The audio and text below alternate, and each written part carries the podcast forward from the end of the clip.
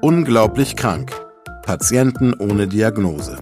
Der Podcast mit Esther Schweins und Dr. Martin Mücke. Eine Produktion von DVR in Zusammenarbeit mit Takeda. Ich bin Esther Schweins, ich bin Schauspielerin und Regisseurin. Ja, und seit ich denken kann, interessiere ich mich für Themen rund um die körperliche, geistige und seelische Gesundheit. Und in meinen Augen ist es extrem wichtig, dass Menschen mehr über die Funktionsweise ihres Körpers und auch über medizinische Zusammenhänge wissen. Denn nur so, glaube ich, können sie für Ärztinnen und Ärzte vom Patienten auch zum Partner auf Augenhöhe werden. Mein Name ist Dr. Martin Mücke. Ich bin Leiter des Zentrums für seltene Erkrankungen am Universitätsklinikum Bonn. Ich behandle Patientinnen und Patienten mit rätselhaften und oft quälenden Symptomen. Als Mediziner aus Leidenschaft setze ich alles daran, diesen Menschen, die oft eine jahrelange Ärzte-Odyssee hinter sich haben, endlich zu einer gesicherten Diagnose zu verhelfen. Angst ist ein schlechter Berater. Hallo, kann ich Ihnen helfen? Angelika Z. hört die Worte des jungen Mannes, versteht aber ihre Bedeutung nicht. Ihr Körper ist schmerzhaft verkrampft und sie hat panische Angst. Angst, die sie fest umklammert, ihr die Kehle zuschnürt und keinen klaren Gedanken zulässt. Kommen Sie, wir steigen erst einmal aus. Die frische Luft wird Ihnen sicherlich gut tun. Mittlerweile ist auch der Busfahrer dazugekommen. Die beiden Männer helfen Angelika auf und führen die am ganzen Leib zitternde 58-Jährige ins Freie. Ihr Herz rast und ihr ist schwindlig. Nach ein paar ihr endlos lang erscheinenden Minuten kommt Angelika wieder zur Besinnung. Der junge Mann sitzt neben ihr auf der Bank der Bushaltestelle und schaut sie besorgt an. Angelika ist vollkommen erschöpft. Schon seit Monaten wird sie in ganz alltäglichen Situationen von plötzlichen Panikattacken und unerklärlichen Ängsten heimgesucht. Zuletzt immer häufiger und immer intensiver. Noch vor ein paar Tagen hatte ihr Mann sie im Supermarkt abholen müssen, weil sie sich nach dem Einkaufen nicht mehr auf die Straße getraut hatte. Auch für ihre Ehe werden die überfallartige Angst und alle damit verbundenen Einschränkungen immer mehr zur Belastungsprobe. An Sonntagsspaziergänge oder gar einen entspannten Urlaub ist schon lange nicht mehr zu denken. Denn keine zehn Pferde kriegen Angelika in ein Flugzeug. Heute kommt also auch noch Busfahren dazu. Am besten, ich bleibe einfach ganz zu Hause, denkt sich die Sachbearbeiterin, die seit drei Wochen wieder einmal krankgeschrieben ist, resigniert. Dabei war Angelika immer abenteuerlustig gewesen und hatte Nervenkitzel in jeglicher Form geliebt. Wo andere das Risiko scheuten und einen Rückzieher machten, musste man Angelika nie überreden. Doch nun fand sie sich beim Einkaufen vor Angst gelähmt zwischen Tiefkühlpizzen und der frische Theke wieder. Oder auf dem Nachhauseweg in einem Münchner Linienbus. Was in aller Welt war nur los mit ihr? In den Augen ihres Hausarztes sieht Angelika Fragezeichen. Gut, die Frau litt seit einiger Zeit an einer Hypertonie, also an erhöhtem Blutdruck und hat einen empfindlichen Magen. Aber seit sie motiviert vom eigenen Ehemann, einem ehemaligen Hochleistungssportler, mit dem Laufen und Wandern angefangen hat und fast zehn Kilo Körpergewicht verloren hat, ist sie körperlich fit und ihr Blutdruck im Normbereich. Vor zwei Jahren war ihr die Schilddrüse wegen einiger gutartiger Knoten entfernt worden, die Schluckbeschwerden ausgelöst hatten. Ihre erste Vollnarkose. Angelikas Blutwerte waren in Ordnung, bis auf einen leichten Kalziummangel. Und um den auszugleichen, hatte der Arzt ihr ja schon vor längerem ein Kalziumpräparat verschrieben. Auch die Psychologin, die Angelika seit einiger Zeit sieht, beißt sich an ihrer Patientin die Zähne aus. Keine erkennbaren Traumata, eine glückliche Kindheit, eine liebevolle Ehe und keine Lebenskrisen. Außer der Angst, die immer mehr Angelikas Leben bestimmt und deren Gründe vollkommen im Dunkeln liegen. Nach einigen Sitzungen diagnostiziert die erfahrene Psychologin eine Agoraphobie, eine panische Angst vor Situationen, aus denen man im Notfall glaubt, nur schwer entkommen zu können. Die Angst vor großen Plätzen kann dazugehören, aber auch vor Menschenmengen und Gedränge.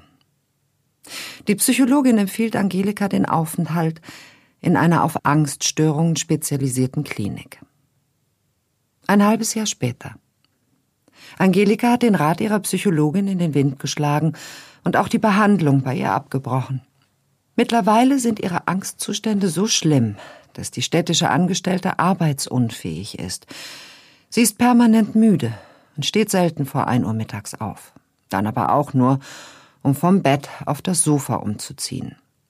Zu ihrem massiven seelischen Leidensdruck haben sich jetzt auch noch körperliche Symptome gesellt.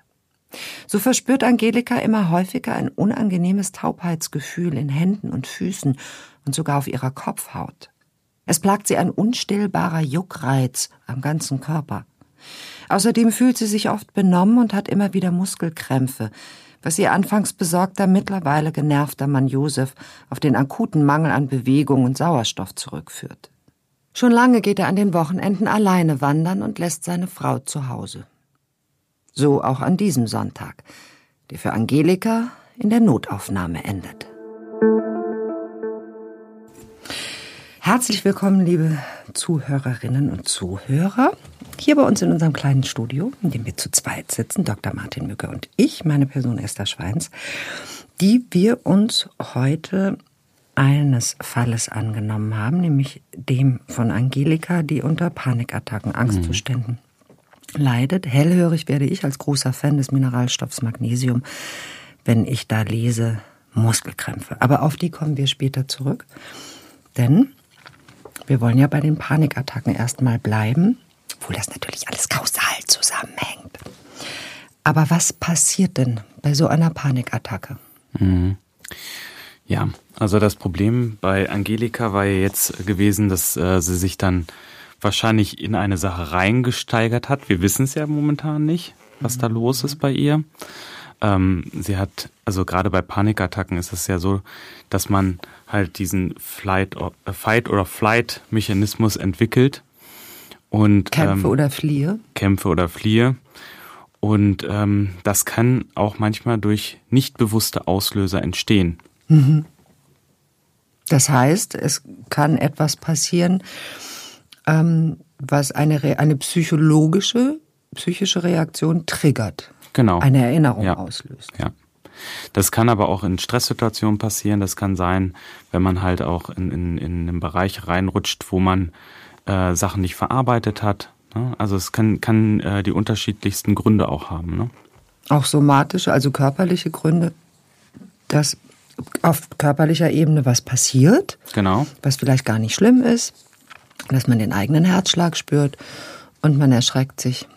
Man nimmt es dann vermehrt wahr. Mhm. Also beispielsweise, wenn man äh, so leichte Herzrhythmusstörungen vielleicht einmal verspürt hat. Mhm. Oder ähm, ja, ist nicht schön, aber wenn man das dann äh, sich da reinsteigert, das dann direkt mit einem Herzinfarkt vielleicht in Verbindung bringt, dann löst sich automatisch eine Stresssituation aus. Ne? Also es kommt dann dazu, dass man sich deutlich mehr beobachtet. Man nimmt vielleicht vermehrt den Herzschlag, wie du es schon gesagt hast, wahr.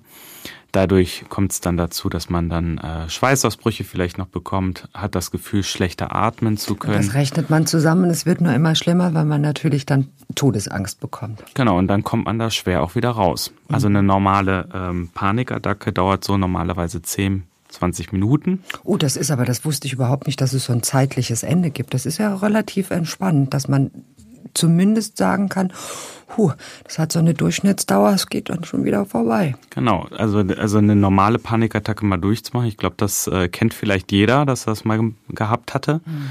Ähm, aber dann, wenn das immer wieder auftritt, also eine Panikstörung sich dann entwickelt, mhm. das ähm, ja, muss man dann halt entsprechend nochmal aufarbeiten lassen und sich vielleicht auch psychosomatisch vorstellen, um dann das Ganze vernünftig in den Griff zu bekommen. Mhm. Oder um zumindest einen, einen Beginn zu machen, den Ursachen auf den Grund zu gehen. Wenn jetzt so eine Reaktion abläuft, was passiert denn da auf körperlicher Ebene? Denn ähm, Angst bedeutet Adrenalinausstoß. Mhm. Adrenalin bedeutet, kannst du uns das kurz erklären, diesen Kreislauf, der da in Gang gesetzt wird? Ja, über, äh, über die Hormonausschüttung im Endeffekt kommt es einfach dazu, dass ähm, halt verschiedene Körperreaktionen sich entwickeln. Also wie gesagt, beschleunigter Herzschlag, verstärkte Atmung ne? und dadurch dann vielleicht auch ähm, das Krampfen, ne? weil man dann entsprechend dann auch ähm, abatmet und äh, sich dann entsprechend eine Verkrampfung entwickeln kann, ja, über, den, über, den, über die Verschiebung des Elektrolythaushaltes. Eben, der nämlich dann passiert. Genau. Also man atmet vermehrt und das heißt, der Stoffwechsel läuft auf Hochtouren und plötzlich werden Mineralstoffe, Elektrolyte verbraucht, verschoben, sind an anderer Stelle und genau. Calcium ist dann plötzlich verschoben. Entsprechend kommt es dann halt äh, zu diesen typischen Tetanin nennt man das dann, also mhm. Verkrampfung man kennt das vielleicht auch äh, aus verschiedenen Serien oder so, wenn man das mal gesehen hat, diese Tütenrückatmung, dass das dann einfach hilft, mhm. um die Leute zu beruhigen. Ne? Das Atmen in einer Papiertüte. Ja. Und ähm, ja, das so durchbricht man halt auch nur so, ein, ähm, so eine mhm. Episode, indem man den Patienten dann oder den Betroffenen beruhigt. Jetzt stelle ich mir immer vor, dass ähm, so eine Panikattacke oder eben große Angst, wie das ja bei tatsächlichen Geschehnissen im Leben, ne, Schockzuständen passiert, dann redet man hinterher oft davon, dass das die Nebennierenrinde geschwächt hat. Also bei Traumapatienten, ne? dass es zu Organtraumata kommt, gerne in den Nieren. Ähm, aufgrund eines so schwerwiegenden Erlebnisses, aufgrund eines Schocks dass äh, dieser, dieses Erlebnis und die daraus resultierenden Reaktionen die Nebennierenrinden geschwächt haben kann, könnten. Wenn ich mir jetzt vorstelle, so ein Panikattackenpatient, der regelmäßig in diese Zustände rutscht, mhm. werden dann die Nebennierenrinden nicht auch schwach? Also, dass da wirklich dann einfach, egal wo es herkommt, auf der körperlichen Ebene wirklich was passiert. Mhm. Ich habe das auch schon mal gelesen, also mhm. dass, äh, dass sowas vermutet wird. Ich kann es dir gar nicht belegen, muss ich gestehen. Mhm. Ähm, also das hat ja einfach auch was mit dem mit dem Stress, also den körperlichen Stress. Wenn du viel unter Stress bist, das mhm. erhöht dann halt auch den Cortisonspiegel dann im mhm. Endeffekt. Und das sind ja alles äh, Mechanismen, die über die Nebennierenrinde dann ablaufen.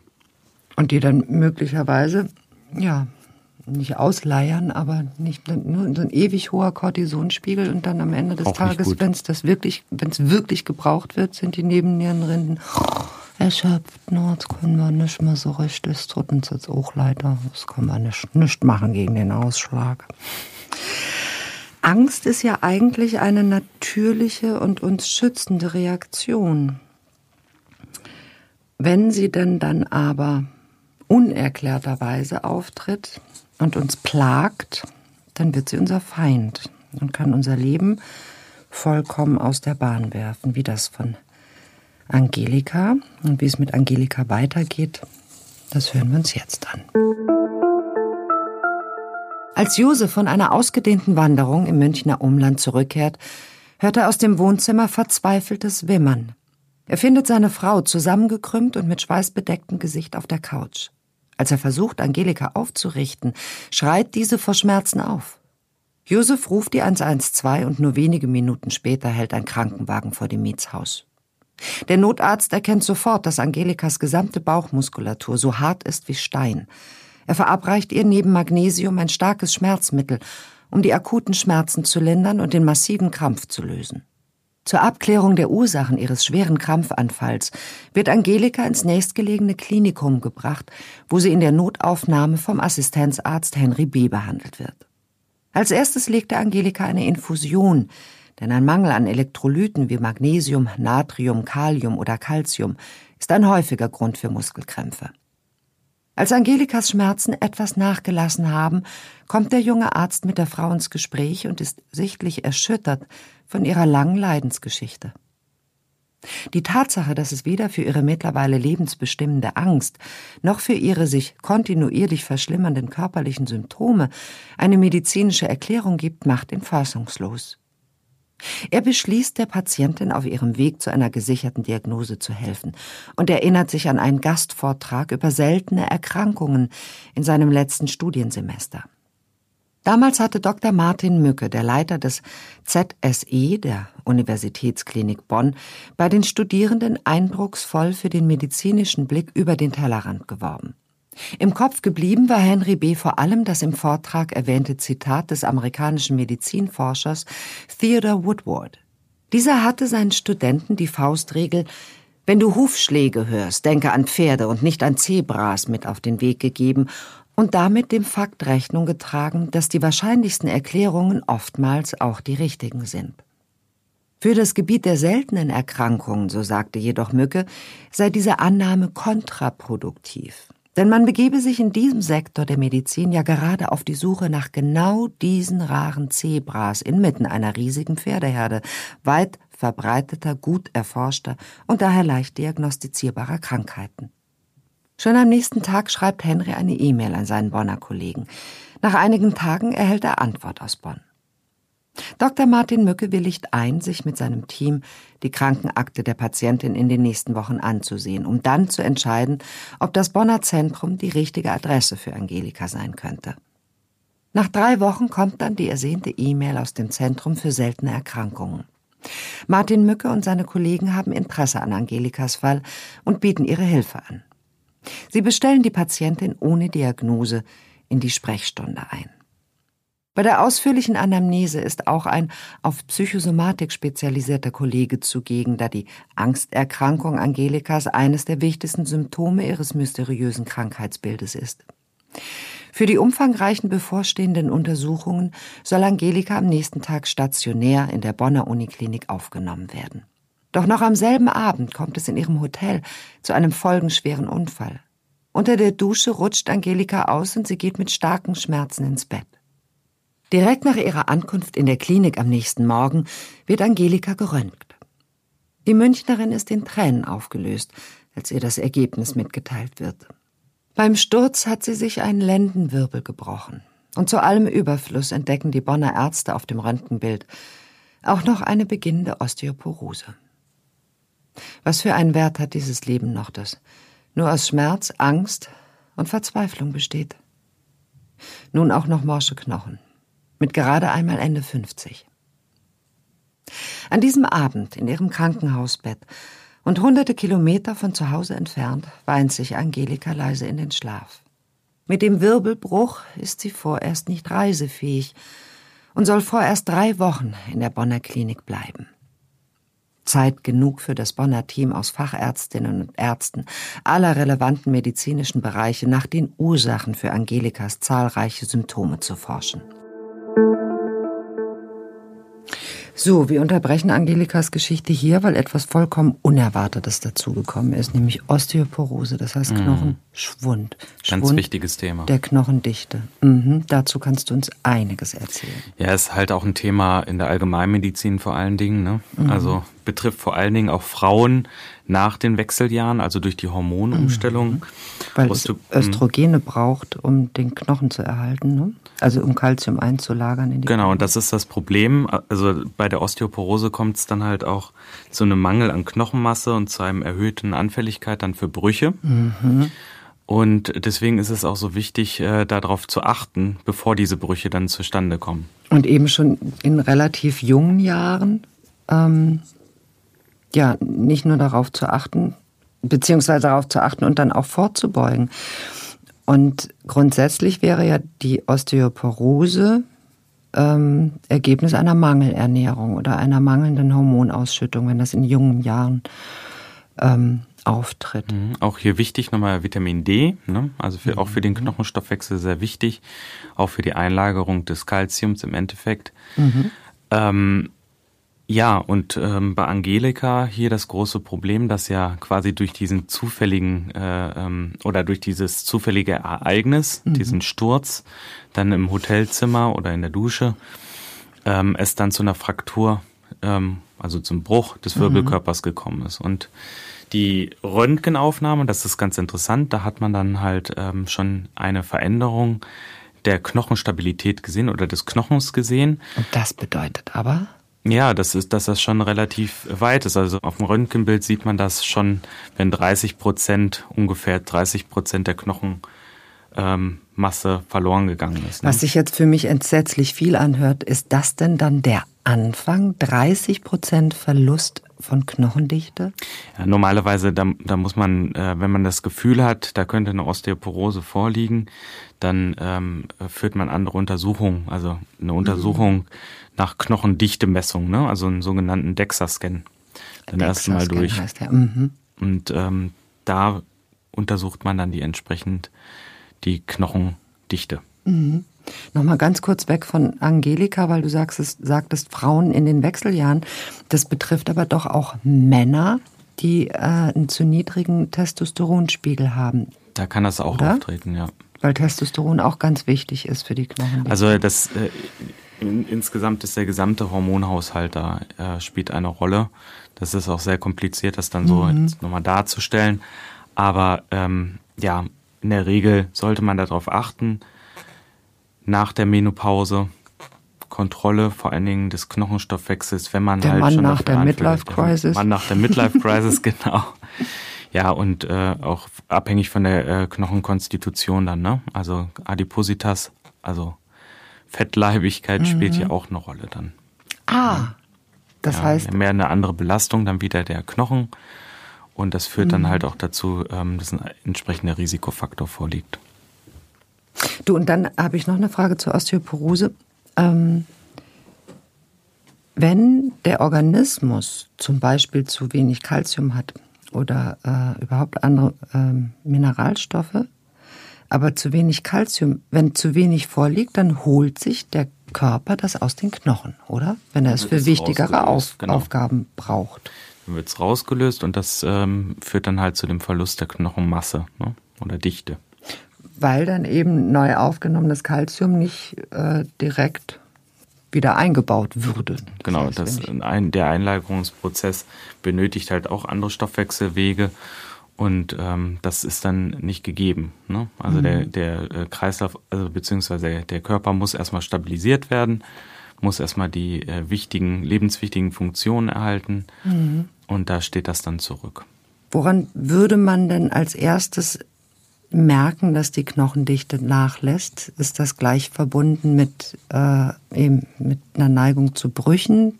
Gibt es irgendwelche Vorboten? Mm, das ist, ist schwierig tatsächlich. Also häufig seh, sehen wir halt in der Praxis dann Patienten, ähm, bei denen es dann schon zu einem Bruch gekommen ist. Ja? Mhm.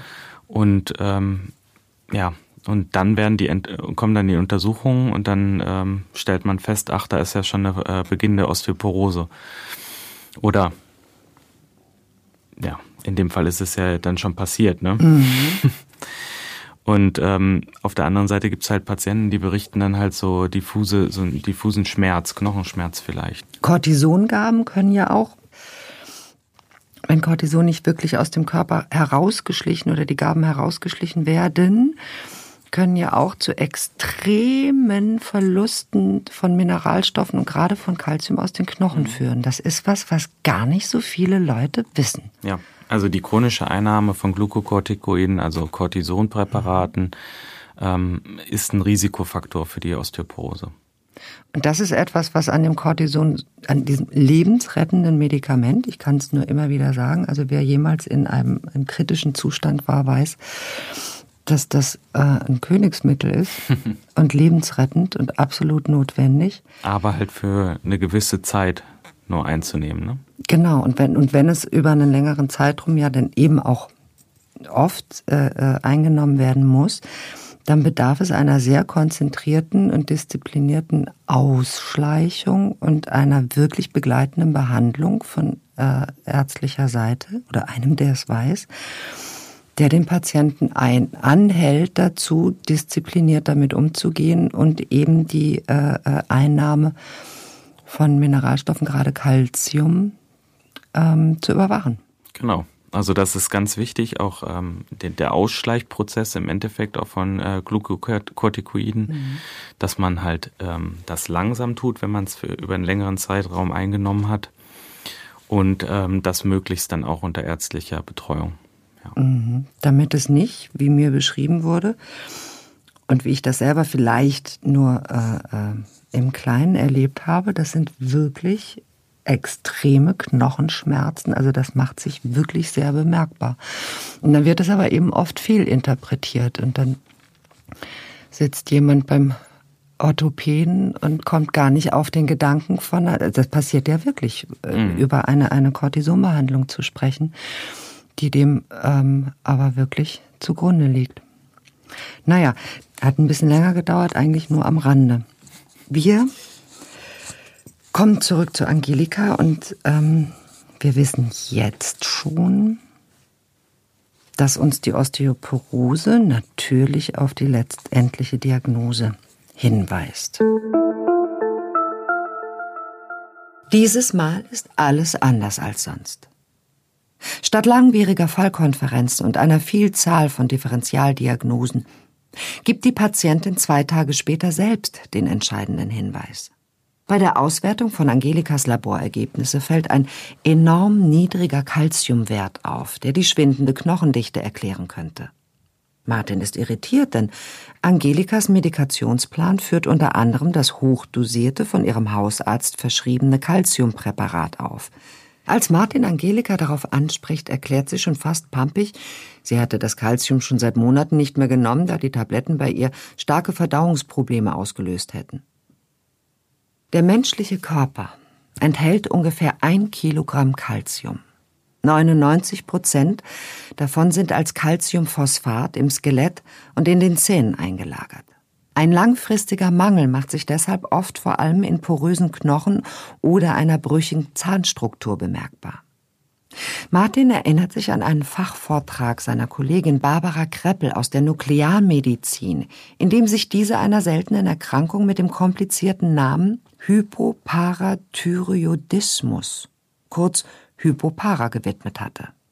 Wieder einmal setzt sich vor Martins geschultem geistigen Auge ein zuvor unsortiertes Puzzle zusammen. Die Schilddrüsenoperation Treffer. Denn häufig wird der Hypoparathyreoidismus durch eine vorangegangene Operation im Halsbereich, iatrogen, also durch ärztliche Einwirkung ausgelöst. Daher sollten vor allem nach einer Entfernung der Nebenschilddrüsen postoperativ auch immer die Kalziumwerte im Auge behalten werden. Dies war zwar durch den Hausarzt geschehen, aber Angelika hatte die Substitution eigenmächtig eingestellt, ohne es ihren behandelten Ärzten mitzuteilen. Die bei Angelika entfernten Nebenschilddrüsen produzieren ein wichtiges Hormon namens Parathormon, abgekürzt PTH. Dieses hat vor allem die Aufgabe, die Calcium- und Phosphatspiegel im Blut zu kontrollieren. PTH stimuliert in den Nieren die Bildung von aktivem Vitamin D, das der Körper braucht, um Calcium und Phosphat aus der Nahrung über den Darm aufzunehmen. Darüber hinaus sorgt es dafür, dass nicht zu viel Calcium über die Nieren den Körper verlässt und dass wiederum ausreichend Phosphat über die Nieren ausgeschieden wird. Des Weiteren regt PTH die Freisetzung von Calcium und Phosphat aus den Knochen, dem wichtigsten Calciumspeicher des Körpers an. Das jetzt erkannte Ungleichgewicht dieser wichtigen Mineralstoffe in Angelikas Körper sowie die Panikattacken und depressiven Verstimmungen der Patientin passen symptomatisch ins diagnostische Bild. Die finale Bestätigung der Diagnose erfolgt dann durch eine wiederholte Laboranalyse der Calcium- und Phosphatwerte im Blutserum und im Urin der Münchnerin. Die bei Hypopara typische Konstellation aus erniedrigtem Calcium, einem erhöhten Phosphatwert und einem niedrigen PTH-Spiegel in Angelikas Serum korrespondiert mit der erniedrigten Ausscheidung von Calcium und Phosphat über ihren Urin. Zur weiteren Abklärung wird Angelika in der Nuklearmedizin bei der erfahrenen Kollegin Dr. Kreppel vorgestellt. Angelika erhält eine neue, individualisierte Therapie mit Calciumsupplementen und Vitamin D, die primär auf die Symptomatik und nicht nur auf die Korrektur der Laborwerte abzielt. Sie soll ihren Mineralstoffwechsel stabilisieren und den Calciumspiegel im Blut erhöhen. Diese Behandlung schlägt endlich an und ihre körperlichen Symptome werden von Woche zu Woche weniger. Auch zu einer Fortsetzung ihrer Psychotherapie fühlt Angelika sich nun imstande. Ein halbes Jahr später erhält das Team des Bonner Zentrums für seltene Erkrankungen eine Postkarte von der Zugspitze. Unterschrieben von Angelika und Josef. Auf der Rückseite steht in geschwungener Schrift nur ein Wort. Danke. Danke. Auf einer Postkarte. Ist das was, was euer Herz erfreut? Und ist das etwas, was ihr denn öfter auch genießen dürft? Also so häufig kommt es nicht vor, muss man sagen. Also die mhm. Patienten äh, schicken da nicht immer Postkarten, aber natürlich, wenn äh, ähm, ein Patient eine Diagnose bekommen hat und ihm geholfen oder ihr geholfen werden kann, ähm, dann kriegt man auch schon mal den Anruf und äh, mhm. ähm, dann das Ergebnis mitgeteilt. Häufig ist es ja auch so, dass wir entsprechend ähm, ja Vorschläge zur weiteren Diagnostik geben, die dann in der Niederlassung durchgeführt werden. Also ah, beim Hausarzt oder beim Facharzt und äh, dann sich die Diagnose auch bestätigt. Ne? Und äh, dann bekommt man das vielleicht auch nicht immer mit, dass ein Patient dann tatsächlich auch ja im besten Sinne geheilt wird. Ja. Oder dann halt die Diagnose hat. Ne? Und ähm, ja, über die Postkarte haben wir uns natürlich gefreut. Mhm. Und äh, das ist ja dann auch ein auch ein Punkt der Wertschätzung. Na, absolut. Ähm, und das äh, motiviert uns dann noch mehr für die nächsten Fälle. Ja, also wir sind Leute, immer motiviert. Schreibt Karte, Briefen, Brief. Also Leute, schreibt Karten, Briefe. Lasst eure Ärzte wissen, wie es mit euch weitergegangen ist. Ja, wir haben ja auch Stress und äh, beschäftigen uns mit dem Menschen dahinter und äh, wollen, dass es dem Patienten gut geht. Und ähm, ja, auf der anderen Seite geht das häufig unter in der Masse der Patienten. Mhm. Und ähm, ja, da so kleine Sachen erfreuen uns natürlich auch. Und das äh, ist dann schön, auch fürs ganze Zentrum, dass solche Karten werden dann bei uns immer schön an die Tür gehängt mhm. und können dann betrachtet werden immer wieder. Ja, ich finde es ich find's irre schön und ähm, ja, es wäre natürlich schön, wenn es so dazugehören würde, dass es so einen, so einen Abbinder gibt, ne? dass äh, diejenigen, die einen auf einer Etappe eines schweren Weges begleitet haben und einem da vielleicht auch rausgeholfen haben. Ja, das ist, dass man die genauso als Menschen wahrnimmt, sieht und, und, und behandelt. Ja, und vor allen Dingen Rückmeldungen sind total wichtig für uns. Also wir werden häufig gefragt, ja, wie ist denn die Aufklärungsquote dann an so einem Zentrum für seltene Erkrankungen? Und dadurch, dass wir halt viele ähm, ja, Empfehlungen auch einfach geben mhm. und nicht jeden einzelnen Fall immer bei uns in der Ambulanz sehen, sondern dann ähm, mit den Haus- und Fachärzten in Kontakt sind, ähm, wir dann gar nicht wissen, wie viele Fälle dann tatsächlich aufgeklärt sind. Ne? Also ja, das ist ja so verrückt. eine mhm. Statistik, die uns dann fehlt. Und für euch ist das gar nicht mehr nachvollziehbar. Ja, und im Endeffekt ist das ja äh, gerade in der Medizin oder in der Universität die Währung, ne? weil mhm. ähm, wir ja auch dann von Förderungen abhängen und mhm. ähm, die Förderer fragen dann häufig auch einfach, ja, wie viele Fälle habt ihr denn aufgeklärt? Und wenn man dann so eine Statistik nicht parat hat, dann ist das schwierig. Das hätte ich mir nie so vorgestellt. Ich hätte immer gedacht, dass es so eine Art Struktursystematik gibt, die, äh, die immer wieder nur zu euch zurückläuft und ja, wir sind gerade auch dabei, ne, dass wir dann ähm, jetzt so ein Follow-up ähm, ähm, etablieren, bei uns mhm. jedenfalls am Zentrum, wo wir dann ähm, nochmal in Kontakt treten mit den ähm, Patienten, wenn mhm. die Fälle dann meinetwegen ein halbes Jahr lang abgeschlossen sind oder die Empfehlungen rausgegangen sind. Mhm. Und dann nochmal zu fragen, ja, wie ist es euch ergangen? Ja. Was ist denn passiert? Äh, besteht hier noch ähm, Bedarf einer Unterstützung? Und ähm, ja, jetzt gucken wir mal, was wir da auch an Rückmeldungen bekommen in den nächsten Monaten. Oh, daran bin ich interessiert, bin ich gespannt, was daraus wird, weil das ja, ne, so eine Statistik ist ein irres Potenzial. So, und jetzt kommen wir nämlich zu der Verfasserin dieser Karte, Angelika, mhm. der ihr ja so geholfen habt. Und ich, ich muss sofort auf die zwölf, ich musste ja an mich halten. Ich glaube, direkt in den ersten Absätzen wird von Angelikas Schilddrüsenoperation mhm. erzählt. Und da schreie ich ja innerlich auf und denke, du lieber Himmel, das ist mal ebenso lapidar nebensächlich erwähnt. Das ist ja ein riesen Eingriff. Eine ja, vor allen Dingen die Schilddrüse ist ja ein ganz, ganz wichtiges ja, Organ eben einfach. Für ne? was die, und vielleicht kannst du uns dann nur zumindest am Rande mal eben durchführen, für welche und welche Vielzahl an Vorgängen in unserem Organismus die Schilddrüse verantwortlich oder beteiligt ist. Also eigentlich kann man sagen, für den gesamten Stoffwechsel spielt äh, die Schilddrüse als lebenswichtiges Organ eine herausragende mhm. Rolle. Ne? Und wenn die Schilddrüse nicht funktioniert, dann ähm, entstehen halt Probleme im Herz-Kreislauf-System, Magen-Darm-Trakt, Nerven, Muskeln. Mhm. Also äh, das, das hat umfasst eigentlich alles. Mhm. Ja? Und ähm, da ist es natürlich auch wichtig, dass die Schilddrüse in einem Gleichgewicht bleibt. Und wenn sie das nicht ist, also in einer mhm. Über- oder Unterfunktion, ähm, tritt, dann äh, treten natürlich diverse Symptome auf. Und wenn man halt sowas an sich wahrnimmt, dass mhm. irgendwas nicht stimmt, dann sollte man auf jeden Fall mit seinem Arzt nochmal in, in, ins Gespräch gehen und fragen, kann das nicht vielleicht auch meine Schilddrüse sein und können wir da vielleicht mal nachgucken, weil das ist ganz wichtig und eigentlich ja obligatorisch. Ja, oder? wenn man überlegt, äh, jeder Dritte in Deutschland ähm, hat eine Schilddrüsenstörung und das ist natürlich sehr, sehr viel. Mhm. Ne? Also wenn wir uns jetzt durchziehen, hier von uns beiden ist natürlich jetzt keiner, aber hier draußen, die Leute, die uns hier aufnehmen, einer von denen hat bestimmt eine Schilddrüsenstörung. Okay, ich habe ja so einen halben Wahr Wahrheitsschwur geleistet, bevor wir hiermit angefangen haben. Ich sage dir nicht alles, aber also meine Schilddrüse, ich zitiere meinen damals behandelnden Arzt, das war nicht lange nach dem Tod meines Mannes, sagte, ihre Schilddrüse sieht aus wie Aleppo. Hm. Nicht hm. gut. Nicht gut. Sicher auch psychosomatisch, aber ähm, wie und warum auch immer, es geht einem deutlich besser, wenn die Schilddrüse funktioniert. Das kann ich aus eigener Erfahrung sagen. Genau. Und bei Angelika war es damals nicht so gewesen und deswegen, also Aber wenn ich da ganz kurz nochmal ja. drauf rumhacken darf, ein so wichtiges Organ wird komplett entnommen wegen gutartiger Knoten, die beim Schlucken hindern.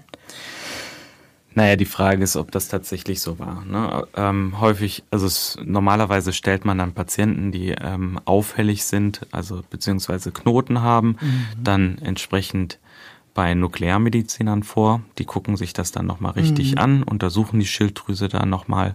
Und wenn hier dann auffällige Knoten vorhanden sind, dann muss man sich ähm, eventuell dann halt auch einer äh, Schilddrüsen-OP unterziehen. Mhm.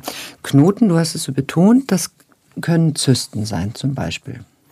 Ja, also es können, äh, wenn das autonome, ähm, autonome Zellen quasi sind, dann, dann kann das auch in Richtung, also Krebserkrankung oh, beispielsweise mh. gehen. Und da muss man natürlich auch frühzeitig handeln, damit sich sowas nicht entwickelt. Und ähm, mhm. Ähm, deswegen gehe ich davon aus, dass bei Angelika halt der Verdacht bestand, dass da vielleicht ähm, ein Prozess in, im Gange war, der äh, nicht gut war. Dass man diesen Prozess durch die Entnahme äh, einfach unterbrechen wollte. Genau. Dass da was bis, bislang noch Gutartiges, aber möglicherweise, also naja, so wollen wir es hoffen. Denn leichtfertig wird ja sicher kein Organ entnommen.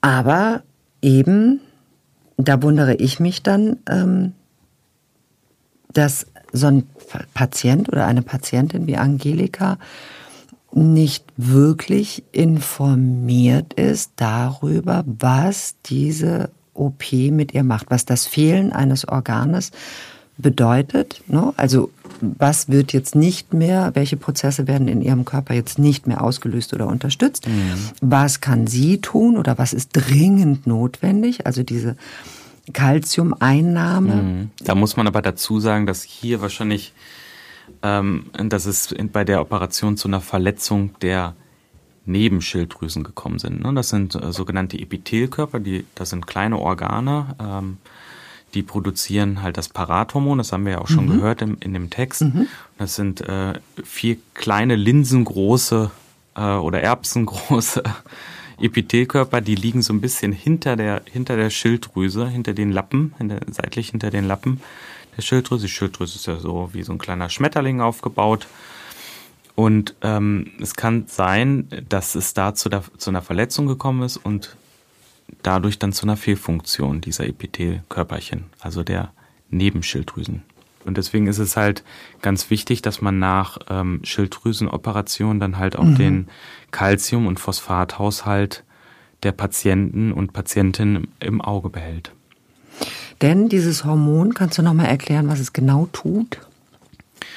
Also ähm, das Parathormon mhm. Äh, stellt quasi das Calcium parat, ja, und ähm, äh, wenn das Parathormon fehlt, kommt es halt zu einem, einem Verlust des Calciums. Das heißt, also, es wird über die Niere ausgeschieden, ungenutzt? Oder das, wo geht Genau, das, das wird dann einfach ausgeschieden und äh, bei der Diagnostik würde man dann darauf gucken, also ist das Calcium zu niedrig, dann würde mhm. man erstmal das Parathormon nochmal messen bei Menschen, wo ein auffälliger Calciumwert da ist man würde erwarten, wenn die Nebenschilddrüse funktioniert, dass dann automatisch das Parathormon ansteigt. Mhm. Wenn es aber abfällt oder gar nicht vorhanden ist, dann weiß man halt, dass die Nebenschilddrüse nicht funktioniert. Und dann kann man als nächsten Text, äh, Test dann anschließen nochmal eine Urindiagnostik mhm. und dann in, in einem Sammelurin zu überprüfen, wie viel Kalzium denn da ausgeschieden wird. Das müsste dann erhöht sein. Schlaubi-Schlumpf. Ähm, das heißt, Leute, haltet, ähm, haltet eure Werte im Auge oder legt ein Augenmerk drauf. Ähm, wenn ich jetzt Blutwerte nehmen lasse, es gibt ein kleines Blutbild, es gibt ein großes Blutbild. Bei uns ist oft von Blutserum die, äh, die Rede. Wie oder was muss der Patient eigentlich ansagen, wenn er eine wirkliche Draufschau haben will, was in seinem Blut los ist mit den Mineralstoffen und die Werte, die es so braucht? Naja, also ähm, im, im Blutbild, also in einem Checkup beispielsweise mhm. wird das häufiger auch schon mal mitgemacht, ne? Natrium, Kalium, Calcium, ähm, also die gesamten Elektrolyte, dass die nochmal Jetzt hast du mal werden. häufiger schon mal mitgemacht. Eigentlich, also nur ich stelle mir so vor, so ein Patient, wenn ich einen Check-up mache, da gucke ich mir doch an, wie das, sieht das da im Blut aus? Das ist aus? dann von tatsächlich von Arzt zu Arzt unterschiedlich, was er dann halt auch entsprechend anordnet, wie breit er guckt. Mhm. Das ist dann auch symptomabhängig. Ne? Also äh, was gucke ich mir jetzt im, im Blut tatsächlich alles an? Ne? Also wenn ich jetzt jemanden habe, der ähm, der eine Schilddrüsenoperation hatte, dann gucke ich mhm. natürlich auf Natrium, Kalium, Calcium, Phosphat, also vor allem Calcium und Phosphat. Ähm, wenn ich Oder aber zum Beispiel Symptome nennt, die mit der Schilddrüse in Zusammenhang stehen. Mhm. Wenn jemand zum Beispiel mehr Krämpfe hat oder mhm.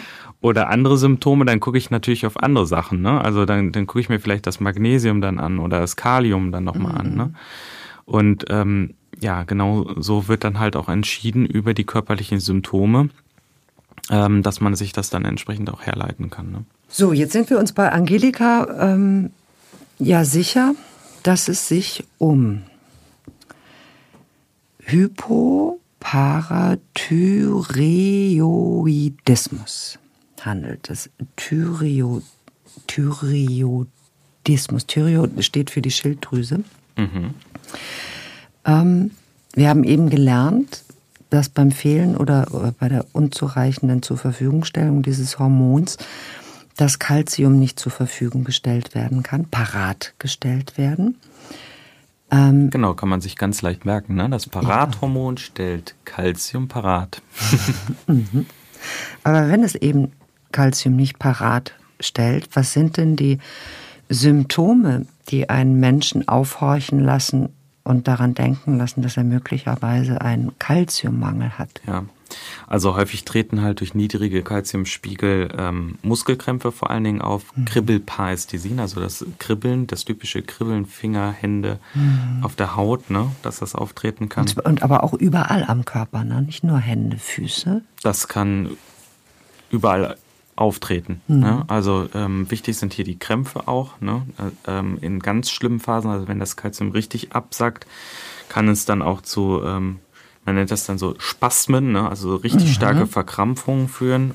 Pfötchenstellung vielleicht dann auch. Ja, stellt sich keiner so vor. Ja, und ähm, dann halt auch entsprechend richtig schmerzhaft sein. Ne? Zusätzlich können zum Beispiel Gallenkoliken auftreten, Würde man äh, ja. Ja, Wahnsinn. Würde man, ja. Also ganz breit. Eben, und das eigentlich bringt das keiner in Verbindung mit einem Kalziummangel.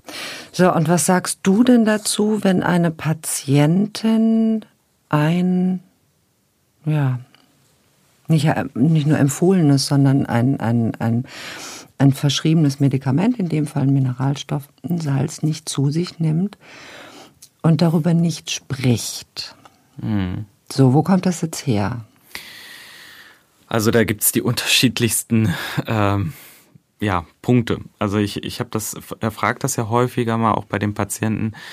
Ähm, häufig ist dem Patienten das dann einfach auch ja, unangenehm darüber zu sprechen. Die lesen dann die Packungsbeilage und sehen da, das macht Durchfall. Ja, das will ich nicht. Dann nehme ich es auch gar nicht ein, dann wird es auch mhm. nicht eingenommen. So ist das halt häufig auch bei anderen Medikamenten. Ähm, und dann kann es natürlich auch nicht zu einer Besserung der Symptomatik kommen, ja. Also Aber dann da ja fehlt dann die Compliance der genau. Patienten manchmal. Ja.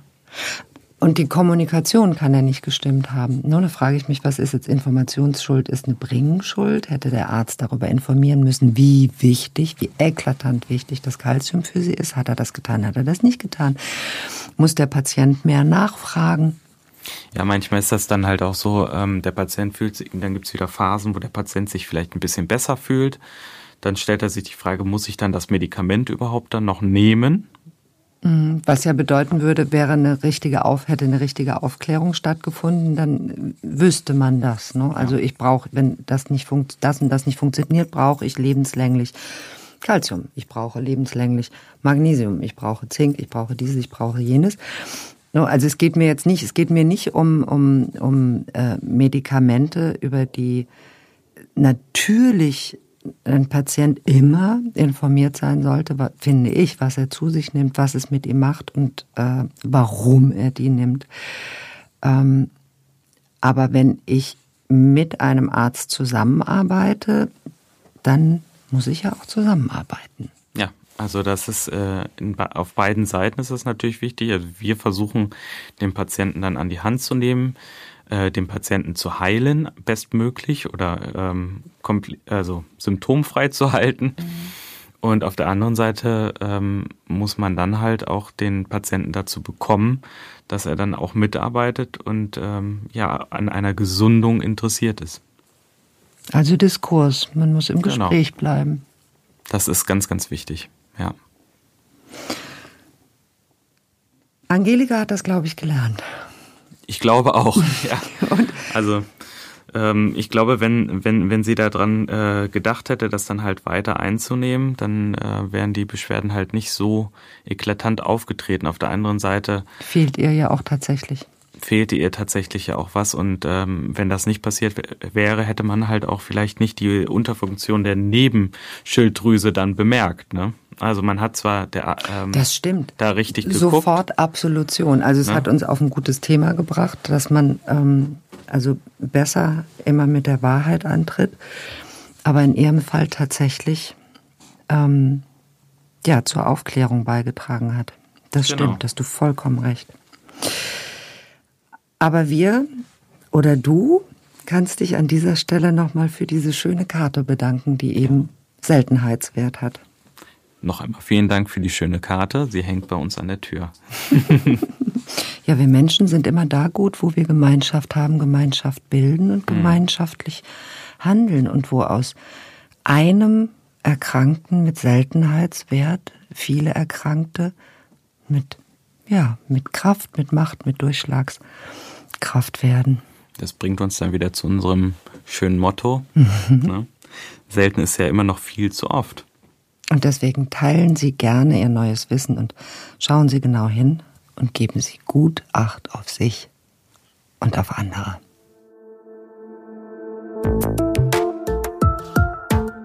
Sie hörten Unglaublich krank. Patienten ohne Diagnose. Der Podcast mit Esther Schweins und Dr. Martin Mücke. Eine Produktion von DVR in Zusammenarbeit mit Takeda. Aufgenommen bei Headroom Sound Production in Köln. Die geschilderten Fälle beruhen auf realen Krankenakten. Sie sind jedoch zum Schutz der Persönlichkeitsrechte der Patientinnen und Patienten und aus Gründen der medizinischen Schweigepflicht anonymisiert und dramaturgisch bearbeitet. Die Inhalte und Aussagen des Podcasts ersetzen keine medizinische Konsultation.